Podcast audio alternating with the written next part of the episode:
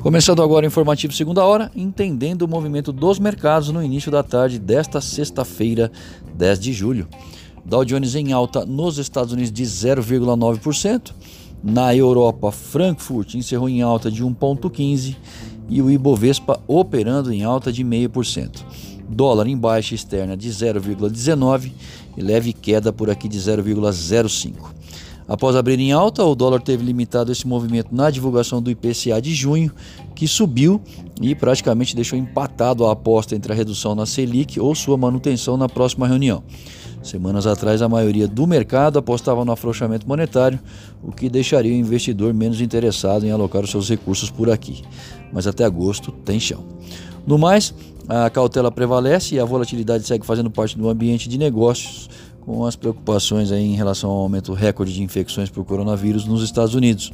Eu sou Alessandro Faganello, desejo uma ótima tarde a todos e espero vocês para abrir o mercado através do boletim Primeiro Minuto na segunda-feira.